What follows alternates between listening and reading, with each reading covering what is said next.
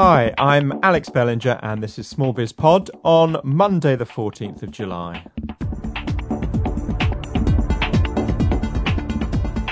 Well, I hope you're enjoying a little bit of summer, grabbing the odd sunny day here and there or escaping to somewhere more sunny than where you are. Unless you live somewhere sunny already, this is going nowhere. So let's drop that intro and move straight into what's coming up on today's episode. You'll remember I do an occasional series of interviews with Web 2.0 entrepreneurs in the UK and elsewhere. And in today's episode, I interview Alastair Mitchell, Ali Mitchell, who is one of the founders of a Web 2.0 company in the UK called Huddle, more of which later. Other than that, I've got a really, really superb piece of electronica coming up at the end from the Monotonic Net label, a UK electronica artist who's kind of new to that label, and it's a really beautiful, beautiful piece of music, so stay tuned, all you electronica fans, to the end of the show for that. But first, before we go into the interview with Ali Mitchell, I just wanted to say I had a really, really great feedback from lots of people who wanted to receive a book to review on the podcast. So I've sent out 4 or 5 books to various listeners who've said that they'll put together a review of those books in a kind of 4 or 5 minute audio piece and send it into Small Biz Pod, which we'll play. So if you, and I've still got plenty of books, so if you're interested in reviewing a business book or booking on starting a business or marketing or becoming an entrepreneur, then drop me a line, alex@smallbizpod.co.uk. I'll send you a book and all you have to do is record a 5 minute audio piece reviewing it and send it in. So that way you get a bit of profile on the podcast and I get to pass off part of this enormous pile of books that I haven't been had a chance to read, so that would be really great. So yeah, if you are interested, just drop me an email. Other than that, the Facebook group is going great guns, so please do, if you're a regular listener, join the Small Biz Pod Facebook group. Head over to smallbizpod.co.uk at the homepage there. Click on the Facebook link, or if you're already a member on Facebook or already signed into Facebook, just do a search for the Small Biz Pod group or friend me, Alex Bellinger, and that would be really, really cool because we're building a nice little community there and it's a great way for us all to stay in touch. So thanks for that, and that is probably just about it for now, so let's just go straight into the interview with Alastair Mitchell from Huddle. Okay, well, Web 2.0 has been the latest internet theme for the last few years. We're in a real boom time for internet businesses, it would appear. And the UK has spawned a number of interesting startups in the area. And in April this year, a group of UK startups actually went over to Silicon Valley to look at how that internet and technology startup community thrives, and to learn lessons and to share experiences. So exciting times. And one of the companies that was selected to go to Silicon Valley was Huddle. Now, Huddle is an interesting business, has great relevance to the SME sector in particular, but has a fascinating story to tell in terms of its own entrepreneurial journey. And I'm really, really pleased to have with me here today, Alastair Mitchell, who was the co-founder of Huddle. Alastair, welcome to Small Biz Pod. Thank you very much. It's great to be talking to you. Now, tell us, before I confuse listeners by having a stab at what it is you actually do, what Huddle does, from the horse's mouth, what's your kind of 30-second elevator pitch, not to VCs, but to SMEs? Absolutely. I'll do my best, Alex. Okay. So, huddle.net is the website. And basically what we do is we're a service primarily for SMEs to help them work better together over the web. So a huddle is a workspace. It's a virtual version of an office, I guess, in which you've got powerful tools, very low cost, easy to use, for collaborating with people, for managing projects, for sharing documents and information, both internally and externally, with other people over the web, using social networking principles. So if you imagine it, it's like an intranet, an extranet, a portal, team collaboration tool, all in one, and nice and easy to use, and relying on these social networking principles to, we hope, make working together more effective. And it's all behind the firewall, yeah? It's not actually. It's all across the firewall, so it's hosted. So literally, you sign on with a username and password. You get your Huddle, your workspace, and away you go. You don't need any software. You don't need to worry about having your own IT infrastructure. Anyone can set one up, and away you go. And that's really one of the things that we believe is very different about the technology that's available nowadays. Yeah. And one of the reasons why so many small businesses love this type of software. No, absolutely. And the sort of cloud computing, as it's become known, is kind of rapidly gaining ground, and quite interesting too that the likes of Microsoft, who were once desk bound, are kind of rushing towards the cloud too. But that's slightly different matter. Let's talk firstly about who came up with the idea. I mean, and why? Yes, it's a very good point. So Huddle was founded by two guys, myself and a guy called Andy McLaughlin. And really where we came from is we both came from quite large company backgrounds, but both having worked in small companies as well. And the way we tell it is I had the problem and Andy had the solution. Okay. I was running a set of marketing teams for a company called Dunnhumby, who worked with retailers like Tesco and small and large FMCG manufacturers. Yeah. And I had teams both inside Dunnhumby and outside of Dunnhumby, and we were sharing lots of information with marketing, with clients, and found it extremely hard to work together. We used big tools like Microsoft SharePoint. We tried using little web tools, but they weren't secure enough, or they didn't give us the tools that we needed, and our IT department didn't like us using them. So we were really stuck, and we were using email, and things were going flying back and forwards. I never knew when people had approved stuff. I wouldn't be copied in on things, or I was copied in on too much. You couldn't send large documents, big PowerPoint or images over email because they got stuck in people's firewall spam filters. Yeah. It was just a nightmare. And we used to have team huddles, and we had to do them over the phone or in web conferences, or even sending people over to the US or France, and very expensive for us to be able to handle. So I thought, God, couldn't we have a huddle on the web? And Andy was working in big companies and small companies, delivering software old school, not even web-based, behind the firewall software to do this, and was frustrated because it was so expensive, and he'd implement these software pieces and everyone would hate it. None of the users would use it. And so we got together through a mutual contact. We discussed my need and his solution, and we came up with putting Huddle on the web, and that's where it came from. Both of you working for other companies, but neither of you per se entrepreneurs. No, I think entrepreneurialism is an interesting thing. I think you either have it baked into you in the gene pool, or you get forced into it. And I don't think it really matters which one, how you arrive at it. Yeah.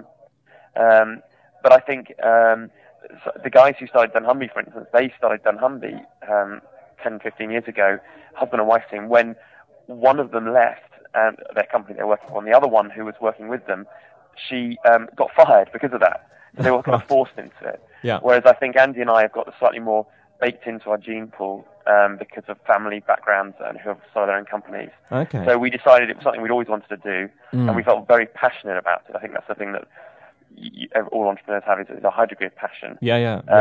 And we decided to make the jump and go for it. And it took us a good year or so to bake up the courage and to get the business into the right shape. Yeah. But once we did it, Andy likes to describe it like jumping off a cliff. It's very scary when you're about to do it, but once you're doing it, you're falling, and there's not much you can do about it apart from to make the best of it you can. So, you hope there's a soft landing at the bottom. You're kind of making your parachute as you fall. You are, and hopefully you make it in a good enough way before you hit the ground. Yeah. No, I think that's a good and interesting analogy. So, I mean, just for other kind of tech and internet-based startups, one of the beauties, or one of the cited beauties, and you can tell me whether it's real or not, is that these days, compared to a decade ago or whenever the sort of the pre-bubble era of 1999, etc., these days it's much cheaper to build web apps, isn't it? isn't it? Absolutely. Or is it? Absolutely. The Web 2.0 phenomenon, which is a terrible term. Yeah. Or essentially what that means is that you can connect with other services over the web much more easily. So you don't have to build everything yourself. You can tap into other people's tools and present it. Now, we have, as it happens, built most of Huddle ourselves because we want the service we're providing is all about security and ease of use, and there wasn't things out there that could do it. But the corollary of making it so easy and low cost, technology's become cheaper, storage has become cheaper, bandwidth and broadband and so on, take up has increased. The corollary of that is that it's much more competitive. You have thousands of small companies in the UK alone, in London alone, starting businesses and trying to fight through the noise. So it is easier, but it's also simultaneously harder. But no doubt, the opportunities are there. Yeah. And I think the interesting thing comes in how companies like ourselves and other great small companies who are working on the web, how they get their heads above the parapet, get noticed, and are able to take the business forward. That's an interesting issue. And I mean, clearly you had the idea of building Huddle, and in your early years pre going live. I mean, when beta was really beta, or maybe when you were at alpha, how did you test it? I mean, how did you refine it? Or did you do what Google has made famous and just stick it out there and improve it as it goes along? I think there is always a balance, talking in the second point first, there's always a balance between making the product perfect and getting it out there and getting some customers and improving it as you go along. Yeah. You can't beat market feedback in real time, and you need to, if you're a small business, you need money and you need customers much sooner. So there's always a temptation when you're building something to try and make it perfect, but actually it's better to get it out there. So we'd agree with the getting it out there model. Yeah. People understand if it's an early release, and especially if you're very honest with them and say, look, we love your feedback, we'll improve it as we go forward. So that's one thing. But it is hard when you first start out, and despite it being lower cost, it's still an expensive business. Yeah. Developers, especially high-quality developers, are expensive. It's expensive to be able to, look after yourselves. And if you've got family mortgages, obviously you have those costs. And on hardware and kit is still expensive. So you have to be able to provide those. And I think the challenge for any small business is how quickly can you get early customers that prove some of the benefit, prove what you're trying to do, and also give you a little bit of money coming in as well. And that's what we did, is we got some early beta customers, we did a little bit of consulting on the side, and then we were able to tap into some funding as we went forward, which has really been able to accelerate our growth, and is probably the reason why we're here today. Yeah. Which brings us on quite nicely to quite a hot topic in the UK, arguably one of the reasons why Web Mission happened, although that's perhaps a detour. But the question being that it's many startups, whether they be tech startups or internet startups or any other form of startup, find the venture capital environment in the UK and indeed in Europe actually quite tough. There's a lot of people out there saying it's really hard to get funding for a good idea.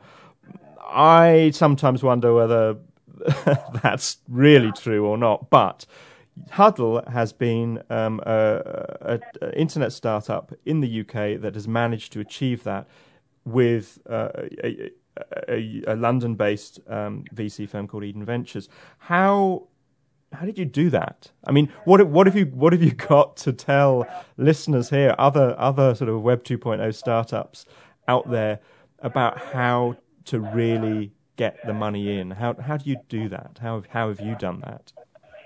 Well, it's a bit of a pet topic of ours. We actually run a meet-up in London every month for tech entrepreneurs called Drink Tank. Yeah. The website's drinktank.co.uk, for free, basically, to help people like us get that funding and get through to it exactly the way we managed to.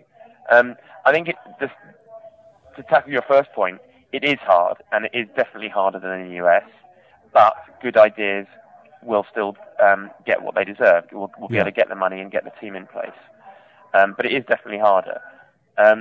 Why is it harder? Well, it's partly because the Silicon Valley in particular is a very concentrated area. there is only one thing that goes on there, and that is tech startups. Yeah. You're either working in a tech startup or you're an investor, and that's all you do. Mm. So there's no noise. There's a lot of money and a lot of great people in one place, and you'll make connections and do deals every day when you're going for coffee or every night. And that's one of the reasons we started Drink Tank. Yeah. Whereas in London or in Berlin or Paris or any big city in the UK, the noise is so much more. There's so many more things going on, especially in London where it's dominated by finance. Mm. So really the challenge is to get yourself heard. And the way you get yourself heard is, unfortunately, in the US, if you build a great product, you'll get yourself heard because it's so full of great technologists that they will be interested in it and talk about it. Yeah. Whereas in the UK, you have to be a bit more commercial about it, which sometimes can be at the detriment of your product. Mm-hmm. But to get yourself heard, you have to really do a couple of things, and that is surround yourself with great people. If you can convince some relatively high-profile people that what you're doing is a great idea and have the balls to get out there and just talk to them about it, then that helps drive your credibility, because if you can convince them, then you can convince anyone, like a VC. The second thing is do some controversial things. Don't be afraid to get out there and make some noise about yourself. And we British are notoriously terrible at self-publicity. Because we just think it's not, it's very, cheesy or not the done thing. Mm. And I'd agree with that. But I'd say that you have to get yourself heard, and that is the hardest thing. And anything that you can do to do that helps. And the rise of blogs and guys writing on the internet has helped you do that, because it's easier to make a bit of noise. The third thing is really getting that first step on the ladder, and this is the hardest thing, is there are only actually 4 VCs funding tech companies in the UK at startup level at the moment, which is a tiny number, really, considering the amount of money and the number of startups there are around. There are guys doing later stage follow-ons, and then there are angels, and it's the angels that you really have to get in touch with, because they're the ones who will give you that 50, 100, 200,000 pounds that will be able to get your product off the ground and get you some customers. And once you've got customers and users, then you're away and running, as anyone in business knows. Yeah. So it's really that first step, and we were very lucky in that we followed a Silicon Valley model almost by accident, in that it's an interesting story. Andy and I know each other through one of our best mutual friends, whose grandmother was an investor in her own right, a very successful woman who started Blue Arrow 40 years ago. Yeah. She started Blue Arrow, and when she sold Blue Arrow and made a lot of money out of it, she invested in a company called FiberNet, who was basically guys who came to her bright out of college, and we've got this great idea for fiber optic communications.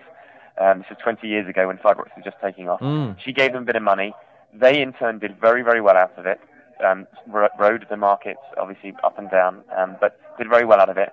And the guy who got that money from this lady, Sheila Watson-Challis, who founded Blue Arrow, he then worked with Andy, employed him. And when Andy wanted to run a business, he said, "Oh, hang on, Ali, who knows the woman who funded me. So I think you're all part of a great scene. Let me put some money back into it and give you some money to get you started."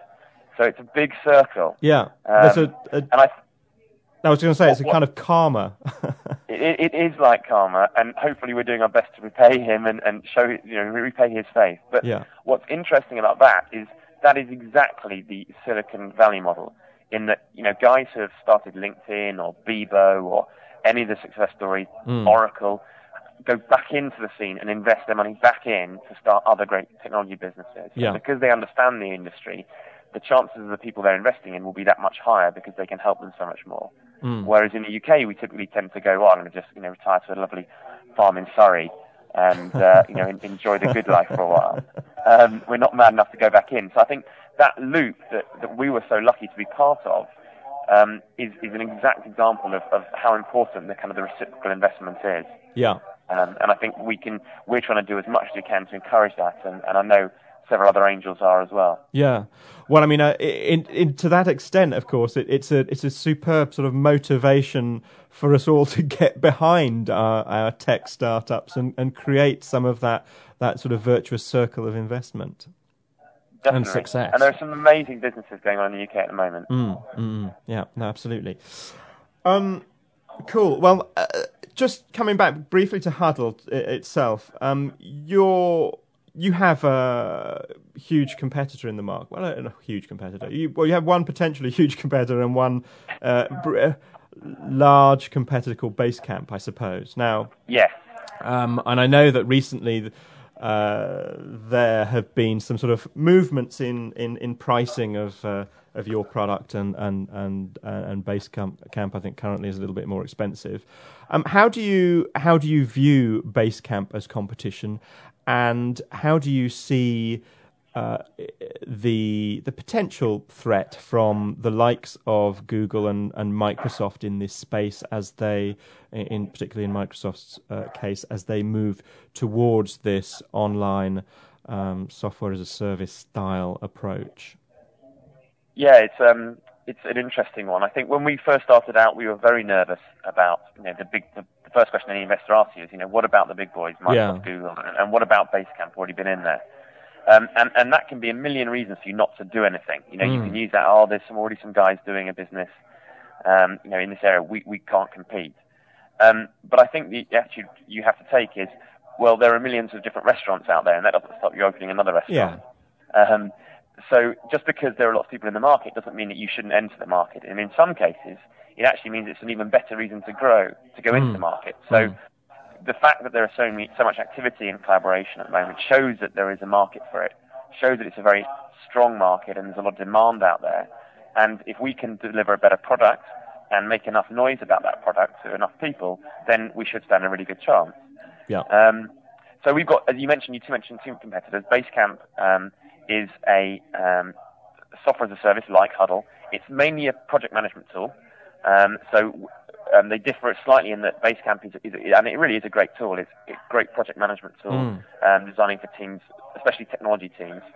Whereas Huddle is more about generic teams working together to get stuff done, and especially about document and file sharing between them. Yeah. So they're slightly different. But we're in a bit of a price war with them at the moment. We believe working together should be free. And we believe that some of the things that we do, obviously we would believe are better than theirs. But it's great because, they're based in the US. They've got a great following over there. They get great PR. We're based in the UK. We translate into other languages, so we really are aimed at the European and Far Eastern Asian markets. Yeah. So it's, to be honest, it's quite good fun. And yeah. Andy's actually been talking to them out there. And it's we put out press releases this morning. We've announced that some of our prices that, obviously lower than theirs and more features. Yeah, and we're lucky to be actually stealing some customers from them, which is great. We grew 50% in the last 6 weeks alone, which has been absolutely phenomenal. Yeah. So it's to be honest, it's great for everyone. It's great for them. It's great for us. It shows the market, and it's making a lot of people sit up and look at this market and say, hang on, there are some really great companies doing it. Yeah. So I don't think you need to be afraid of competition. No, I mean, I think it needs to be embraced, and in many ways, particularly where you have that style of competition, one versus another, egging each other on, everybody wins, in fact, because the products improve, you have to be sharp on your game, and your customers appreciate it, and, ultimately, choice is good, isn't it? Absolutely. We've both got to up our game. Yeah. And ultimately, what we're both, Basecamp and ourselves, are competing against is the likes of Microsoft and Google, the really big, 100-pound gorillas in the sector. Yeah. Because what we need to do is make sure that we don't get subsumed by them, and that people see the great things that we're doing, which are very different. I mean, in the case of Huddle, it's pretty much unique in that it combines these tools with the social networking element, which no one is doing at the moment.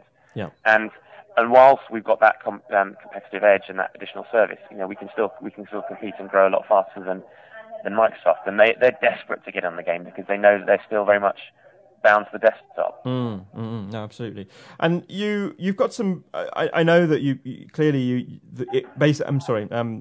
Huddle works well and is aimed specifically at SMEs, but it also works well for enterprise level customers. And I know you've got the likes of MasterCard and Boots and O2 as customers already. Those are pretty big accounts, and as a small business, getting large corporate accounts is very often difficult. How did you do that? With a lot of ups and downs and false starts, it is very hard. Absolutely, we work with the likes of Boots in the UK and MasterCard in the Far East and so on. And their expectations, as is natural of a big company, are very high and higher than some of our small business customers who are paying slightly less and are slightly more flexible and understand what we're going through and how we're growing and changing. Yeah. So if you're a big company, you care about security, you care about service levels. And really the challenge is to deliver those things without breaking your company, because you can quite easily break your company over what seems like a very attractive deal. A big company comes along, offers you a lot of money. Yeah. You, as a small business, you need to take that for cash flow, but you can actually break your long-term prospects by customizing your product too much to them or bending over too far backwards at the risk of destroying all your other customers. Yeah. So sometimes you actually have to say no to them and say, we'll come back to you in 6 months when we have a product and a team that can help you. Yeah. And some other times the opportunity is just too good and you have to go with it. So it is a challenge, and we've learned a lot. We've lost some along the way, but hopefully now we're gaining a lot more. And we think we've got the model pretty much right.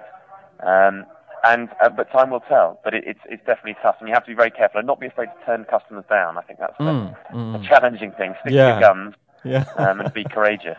Absolutely. Okay, Alastair Mitchell, thank you ever so much for joining me. That was a really interesting conversation. Great to talk to you too. Thanks very much. So there we are, really great conversation there, and I just think there was such a lot there from Ali about the practicalities of starting up a web-based business, but that applies to all sorts of startups. The whole funding discussion and angel karma of cash flow, as it were, or investment, I think was also very interesting. And I sincerely hope that kind of spirit evolves and develops, particularly in the technology and web spaces in the UK. It's going to do everyone a lot of good for there to be a number of successful serial entrepreneurs, like perhaps Ali Mitchell and others, in the UK in the coming years. So that's really, really cool. Also, I found it very interesting what he had to say about competing with the likes of Basecamp and even Microsoft and Google, and also just dealing with the big companies there at the end. So lots there to get your teeth into, and well worth having a second listen, I'd say. So that is just about it. I just had one comment in this week from Roger McGill, who says he's just found Small Biz Pod today. Fantastic. Reading a lot of personal development and books and plan to start my own business. So this is a real eye-opener. Glad to hear real people and real voices rather than just words in a book. And he also thinks the electro and drum and bass is spot on. So Roger McGill, you are a hero of mine already. Anyone who likes my music has to be good. Good luck with your business. Do keep me in touch and let us know how it goes when it finally launches. So interesting too how many people, including me, enjoy listening as well as reading. Something about podcasts, audiobooks, this show even, where it's just a different way of absorbing information. And I think we do so much reading, so much scouring of the web. That's one of the beauties of a podcast like this, and also of audiobooks. And I'll talk about some of the audiobooks that I really enjoy, because there's a lot out there on business that's really, really cool. So all that being said, if you want to get in touch with me, just drop me an email at alex@smallbizpod.co.uk. Always enjoy receiving your stories and suggestions and input. You can play a part in the show in as active or as a passive way as you want. Just sit back and listen if you'd like. But if you participate, that just kind of makes it all the more worthwhile as far as I'm concerned. So yeah, send in your audio comments, send in your reviews, send me details about what you're up to, join the Facebook group. That's all cool and good. So thanks ever so much for doing that. And now, as I said at the outset, to the really, really fantastic piece of electronica from a UK electronica artist called Rish, who is new to the Monotonic label. And this is a really, really fantastic track. I think he's going to be a star, called Observing Fractals in Clouds.